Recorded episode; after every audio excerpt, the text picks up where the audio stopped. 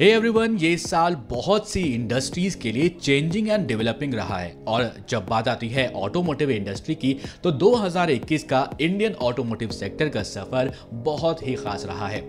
As we all know ये segment बहुत ही डायनेमिक तरीके से बदल रहा है और इसी वजह से लोगों का उत्साह भी देखने को मिल रहा है। और यही नहीं ईवी सेगमेंट के राइज के बाद it feels big changes are happening और इन बड़े चेंजेस की बड़ी बातों को देश की आवाज़ बनकर आप भी शेयर करिए अपने ऑटो लोडेड थॉट्स अपने अंदाज में, वो भी अपनी भाषा में only on the Koo app hatchback से लेकर एस तक काफ़ी कहानियाँ बदली और बहुत से शानदार मॉडल्स ने इस साल को खास भी बनाया है To know more about the auto industry in detail, we have with us Nand Kumar Nair, also known as Sam.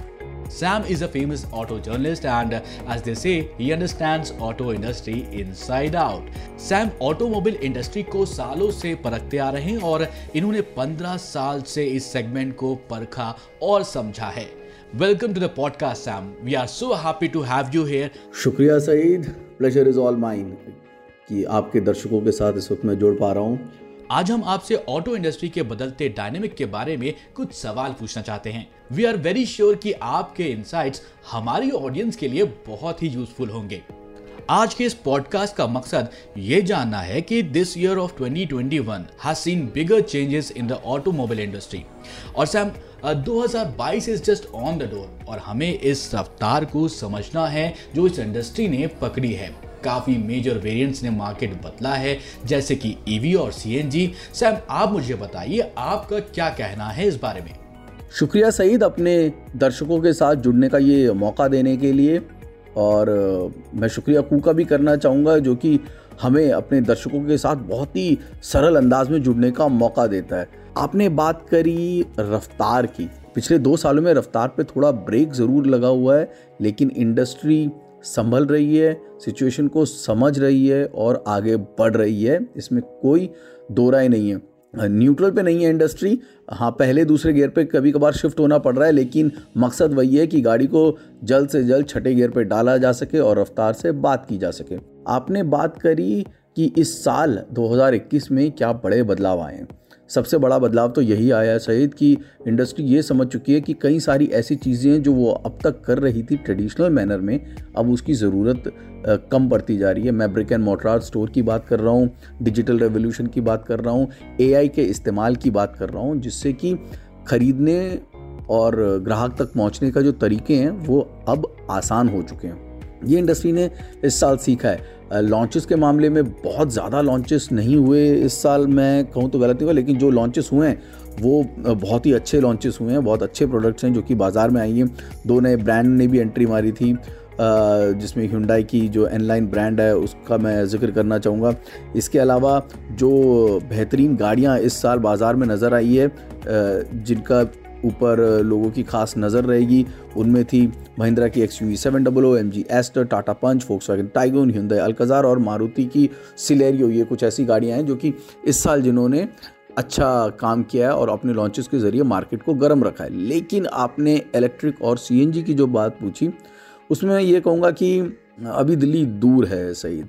जो अभी हमें इस साल की अगर बात करूँ तो बहुत कुछ नहीं हुआ है।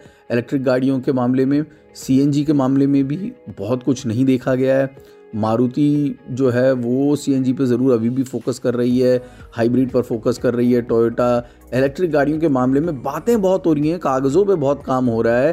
आ, सभी मिलकर कंधे से कंधा मिलाकर आगे की सोच रहे हैं ऐसा दिख रहा है और कुछ पुख्ता चीज़ें भी नज़र आ रही हैं लेकिन मैंने जैसा कहा अभी दिल्ली दूर है। अभी कुछ ठोस चीज़ें नज़र नहीं आई और ये रिवोल्यूशन अगर स्टार्ट होना है तो वो रिवोल्यूशन टू व्हीलर इंडस्ट्री से स्टार्ट होगा। वहाँ पर इस साल बहुत बड़ी बड़ी बातें ज़रूर सुनने को मिली हैं। बातें हमें ओला की तरफ़ से भी बहुत सुनने को मिली हैं, लेकिन अभी कुछ ठोस गाड़ी दिखा चुका है, उसकी टेस्ट राइड भी हो चुकी है, लेकिन अभी बाज़ार में नहीं आई है तो उसका हमें इंतज़ार करना पड़ेगा। कुछ और मैन्युफैक्चर जो पुराने प्लेयर्स मौजूद थे, वो अच्छा काम कर रहे हैं। ओकिनावा का मैं ज़िक्र करना चाहूँगा यहाँ पर, और जिस प्लेयर का अगले साल सबसे ज़्यादा इंतज़ार रहेगा, वो है हीरो मोटर कॉप जो कि अपनी इलेक्ट्रिक स्कूटर को लेकर बाज़ार में आने की तैयारी पूरी कर चुका है, और अगले साल वो नज़र आ जाएगी।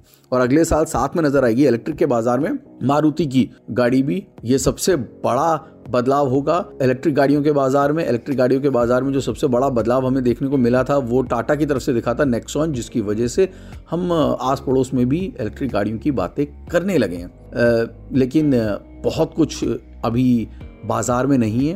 इंफ्रास्ट्रक्चर की थोड़ी सी अभी कमी है, लेकिन आरएनडी चल रहा है रिसर्च चल रहा है नए नए तरीकों पर काम चल रहा है। बैटरी स्वैपिंग की बातें हो रही हैं, और यही नहीं ऑल्टरनेट फ्यूल यानी कि क्योंकि आप जानते हैं सही की इलेक्ट्रिसिटी की अगर हम बात करें that's not a completely clean green fuel right क्योंकि थर्मल से इलेक्ट्रिसिटी को बनाया जाता है और थर्मल के लिए जो कोल का इस्तेमाल किया जाता है, वो कोयला जो है, वो आखिरकार प्रदूषण ही फैलाता है। तो वो एक समस्या बहुत बड़ी है और यही नहीं, जो बैटरी है या बाकी जो चीज़ें जो उस गाड़ी में लगाई जा रही हैं, वो भी बायोडिग्रेडेबल नहीं है, उनको डिकम्पोज करने का तरीका भी अभी तक निकाला नहीं गया। तो ये कुछ समस्याएँ हैं जो कि इलेक्ट्रिक गाड़ियों के बाज़ार से जुड़ी हुई हैं और इन समस्याओं पर भी काम चल रहा है और यही वजह है कि कई सारी कंपनियाँ जो इसके आगे का फ्यूल है, हाइड्रोजन, उसकी तरफ़ कदम बढ़ा चुकी है।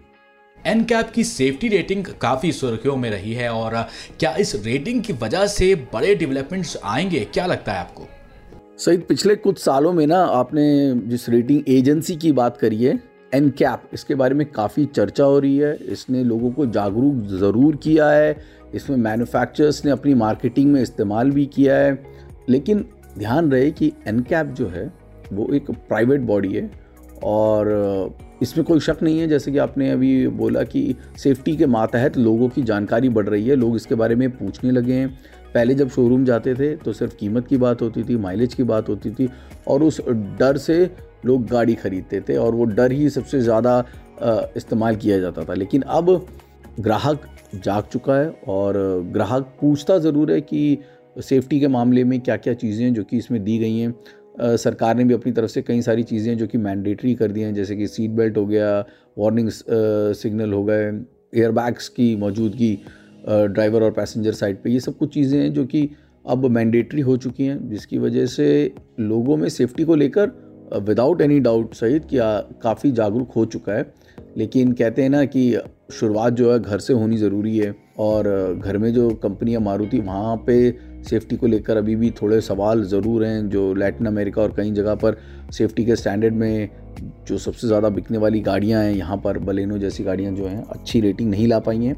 ये एक परेशानी का सबब ज़रूर है, लेकिन home grown manufacturers Tata Mahindra इनकी गाड़ियों की सेफ्टी रेटिंग पूरी दुनिया में इंडियन इंजीनियरिंग का जो लोहा है, वो इस वक्त मनवा रही है और दुनिया को बता रही है कि बहुत अच्छी सॉलिड गाड़ियाँ हैं जो कि यहाँ पर बनाई जाती हैं। ये बहुत लंबी चर्चा का विषय है सही इसके लिए हमें पूरा बहुत सारा टाइम निकालना पड़ेगा, लेकिन हाँ हमारी इंडस्ट्री जागरूक ज़रूर हो रही है कंज्यूमर जागरूक हो रहे हैं और इसका फ़ायदा आने वाले समय में देखने को मिलेगा। लेकिन हमें और आपको भी बदलने की ज़रूरत है। आपके इस प्लेटफॉर्म का इस्तेमाल करके और कू का इस्तेमाल करके, जहाँ पर मैं इस बात के बारे में सेफ्टी के बारे में बार बार बातचीत करता रहता हूँ और आप दैनिक जागरण का और मेरा जो हैंडल फॉलो करें, क्योंकि यहाँ सेफ्टी के मुद्दे को लेकर हम बार बार बातचीत करते रहते हैं लगातार। इसके लिए ज़रूरी है कि छोटे छोटे जो नियम है ना सही उनका पालन भी ज़रूरी है। वो चाहे सीट बेल्ट लगाना हो, या फिर बाइक चलाते वक्त हेलमेट का इस्तेमाल करना हो लेन ड्राइविंग हो रोड साइंस को सही से समझना हो स्पीड को लिमिट में चलाना हो, इन सभी बातों को दरकिनार ना करें। बहुत ज़रूरी है रोड सेफ्टी आपके और हमारे लिए भी दोनों के लिए मायने रखती है। 2022 में लॉन्च होने वाली काफ़ी नई गाड़ियों की लिस्ट है और काफ़ी मेजर डेवलपमेंट्स के साथ सारे ऑटो ब्रांड्स एक नई स्पीड पकड़ना चाह रहे हैं। आप क्या कहेंगे सैम कैसा रहेगा हमारा अगला साल ऑटो के लिए? सही ये वो चीज़ है लॉन्चेस नई गाड़ियाँ, नए प्रोडक्ट्स नई टेक्नोलॉजी ये वो चीज़ है जो हम ऑटोमोबाइल एंथुसियास्ट को हमेशा बाज़ार के साथ जोड़ी रखती है। और हमें हमें एक्साइटेड रखती है। यही हम हमेशा देखते हैं कि क्या नया आने वाला है, क्या नया आने वाला है। कंज्यूमर भी जानना चाहता है, हम भी जानना चाहते हैं, लेकिन कंपनियाँ ये बताती नहीं है। हम सिर्फ़ अंदाज़ा लगा सकते हैं और हमारा ये अंदाज़ा है कि जो अगला साल है ना सही वो बेहद ही रोमांचक रहने वाला है।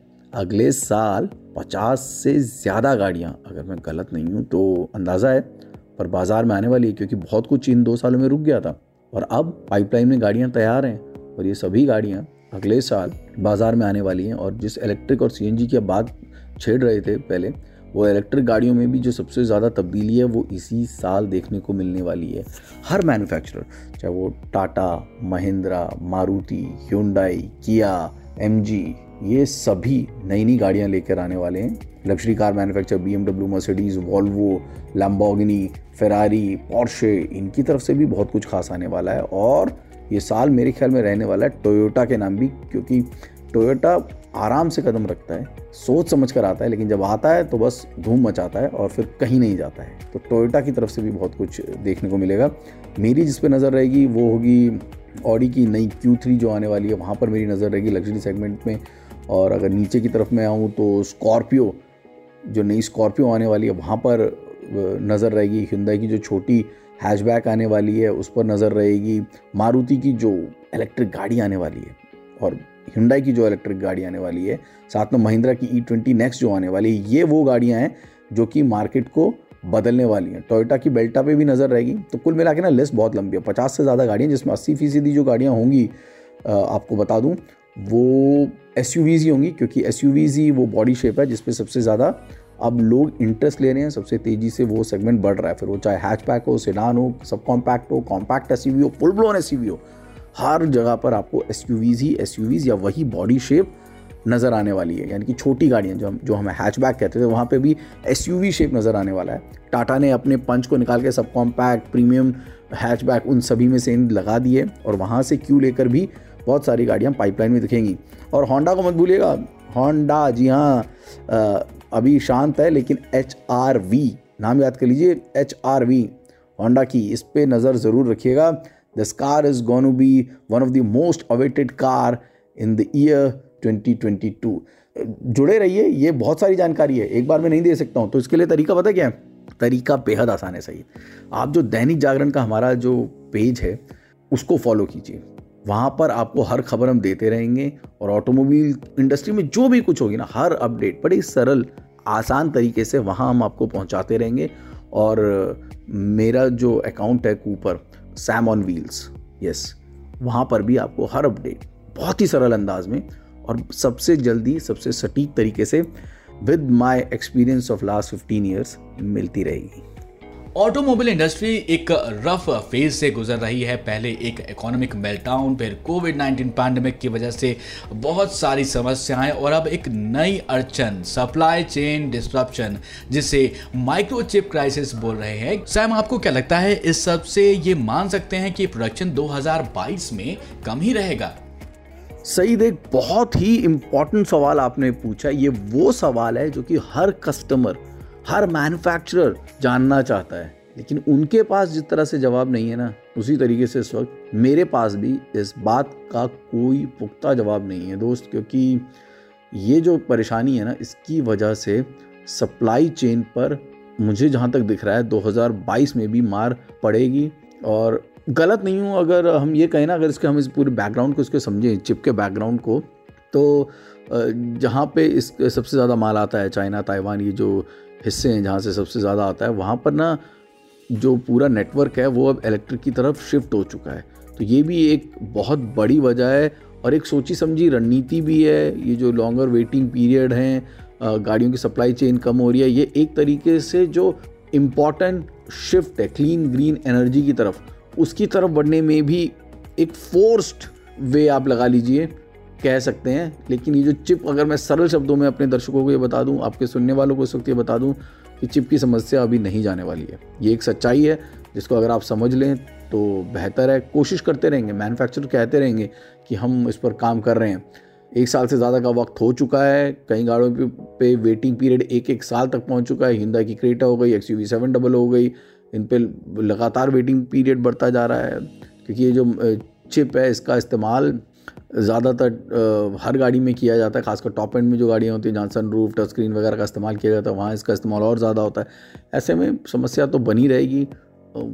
शायद लोग कुछ समझें और इसमें ये एक फ़ायदा ज़रूर होगा कि लोगों की जो बाइंग परचेज डिसीज़न है, वो थोड़ी फैलने वाली है। क्योंकि अभी अगर सिर्फ़ कुछ गाड़ियों पे नज़र रहती थी तो अब लंबे वेटिंग पीरियड के चलते ग्राहक मजबूर हो जाएगा कि उन गाड़ियों पर भी ध्यान दे सके, जहाँ पर वेटिंग पीरियड नहीं है। चाहे सौदा थोड़ा नुकसान का हो, लेकिन गाड़ी तो आएगी। और ये हमें देखने को भी मिला है पिछले चार पाँच महीनों में। बड़ी सारी ऐसी गाड़ियाँ जो नहीं बिक रही थी, वो भी बिकनी शुरू हो गई हैं, क्योंकि लोग एक एक साल तक Creta X U seven double O, इन सब गाड़ियों के लिए वेट करने को तैयार नहीं है। To cut it short the problem is gonna to remain and it's gonna to remain for some time in the future I don't see any any green shoot और anything positive coming from the chip side यहाँ पे electric cars की बात तो हो गई, अब बात कर लेते हैं सेल्फ ड्राइविंग कार्स की। सेल्फ ड्राइविंग कार्स को इंडिया में रियलिटी बनने में कितना वक्त लगभग लग सकता है? आपका क्या मानना है? सईद, आपके सवाल भी ना बड़े मज़ेदार हैं। और ये आप ना, मैं यूँ कहूँगा कि आप ना सही पल समझ गए हैं कस्टमर की। यही चीज़ें जो कि लोग पूछते हैं। सेल्फ ड्राइविंग कार की बात हम तब करते हैं सही पहले खुद तो ड्राइव करना सीख जाएँ, अभी तो हमारे रोड्स की अगर बात करें तो कहीं से भी कुछ भी आ जाता है। बम्पर टू बम्पर ट्रैफ़िक को झेल लें, उसके बाद सेल्फ ड्राइविंग कार की बात सोच सकते हैं। अभी no chance next five year I don't see self driving cars coming to India हाँ ए आई आर्टिफिशियल इंटेलिजेंस एक ऐसी चीज़, एक ऐसा वाक्य कहूँगा, एक ऐसी टेक्नोलॉजी कहूँगा, जिसके बारे में हम बहुत कम जानते थे। मैन्युफैक्चरर्स की बदौलत अब वो बहुत कुछ प्रोडक्शन लाइन में नहीं, गाड़ियों में भी इस्तेमाल होने लगा है। एंड अभी हमने लेटेस्ट जो गाड़ी देखी थी जहाँ पे level two A I artificial intelligence का इस्तेमाल किया गया एस्टर वो बाज़ार में मौजूद एक्स की सेवन डबल ओ जो है, उसमें आर्टिफिशियल इंटेलिजेंस का इस्तेमाल किया गया। इससे पहले ग्लॉस्टर में भी ए आई लेवल वन का इस्तेमाल किया गया था। लेकिन लेवल फाइव जिसकी आप बात कर रहे हैं, जहाँ पर गाड़ी ऑटोनोमस हो जाती है खुद ब खुद चलती है, उसके लिए बहुत दूर है, क्योंकि उसके लिए बहुत कुछ चाहिए। उसके लिए पूरा एक चेन है जो कि क्रिएट किया जाएगा। बहुत सारी गाड़ियाँ जिसमें आर्टिफिशियल इंटेलिजेंस का होना ज़रूरी है, क्योंकि फिर गाड़ियाँ एक दूसरे से बात करती हैं और तभी ये सब चीज़ें कायम की जा सकती हैं। So for that we have to wait and we have to wait a lot for that अभी तो पहले फ्यूल प्राइसेस से लड़ लें और रोज़मर्रा के बम्पर टू बम्पर ट्रैफ़िक से लड़ लें। उसके बाद इसके बारे में सोचेंगे। अभी तो इंफ्रास्ट्रक्चर बहुत दूर है। अभी इलेक्ट्रिक का इंफ्रास्ट्रक्चर है जो कि लगना है। उसके बाद टेक्नोलॉजी जब थोड़ी और बेहतर होती है, जब सिग्नल्स और ज़्यादा बेहतर होते हैं, जब ये सब चीज़ें गाड़ी के साथ जोड़ी जा सकेंगी, तब जाके कुछ बदलाव आपको देखने को मिलेगा। लेकिन मैं तो बिल्कुल नहीं चाहता सही, सच कहूँ कि ऐसा कभी समय आए जब गाड़ियाँ खुद ब खुद चलें। अगर खुद ब खुद चलने लगी तो हम और आप क्या करेंगे? हम कैसे मज़े लेंगे? We are automobile enthusiast right driving is what we live for and if you want to live that life we want to be on road driving all the time और ये जो इंडस्ट्री है ना, ये बहुत ही मस्त इंडस्ट्री है। और जैसा मैंने पहले कहा, दोबारा कह रहा हूँ, इस इंडस्ट्री की हर अपडेट आपको मिलेगी कू पर अगर आप फॉलो करेंगे, दैनिक जागरण का पेज और मैं आपके साथ तो हमेशा जुड़ा ही रहूँगा। This is what I do and this is what I love and this is what I enjoy interacting with you all. That is something that I will continue doing for any and every auto updates. Follow us and we will keep you informed and entertained. Thank you so much Sam बहुत बहुत धन्यवाद आपका इस podcast talk show पर आने के लिए। ये काफ़ी इन्फॉर्मेटिव और ऑटो लोडेड टॉक हमारा रहा है। सैम के ऑटो इंडस्ट्री के एक्सपीरियंस और डिटेल्ड पॉइंट ऑफ़ व्यूज़ के बाद मेरे भी बहुत से सवालों के बहुत ही बारीकी से जवाब मुझे मिल चुके हैं। अगर आपके पास भी कोई ऑटो रिलेटेड सवाल हो तो सैम के साथ जुड़िए कू ऐप पर। उनके हैंडल सैम ऑन व्हील्स पर।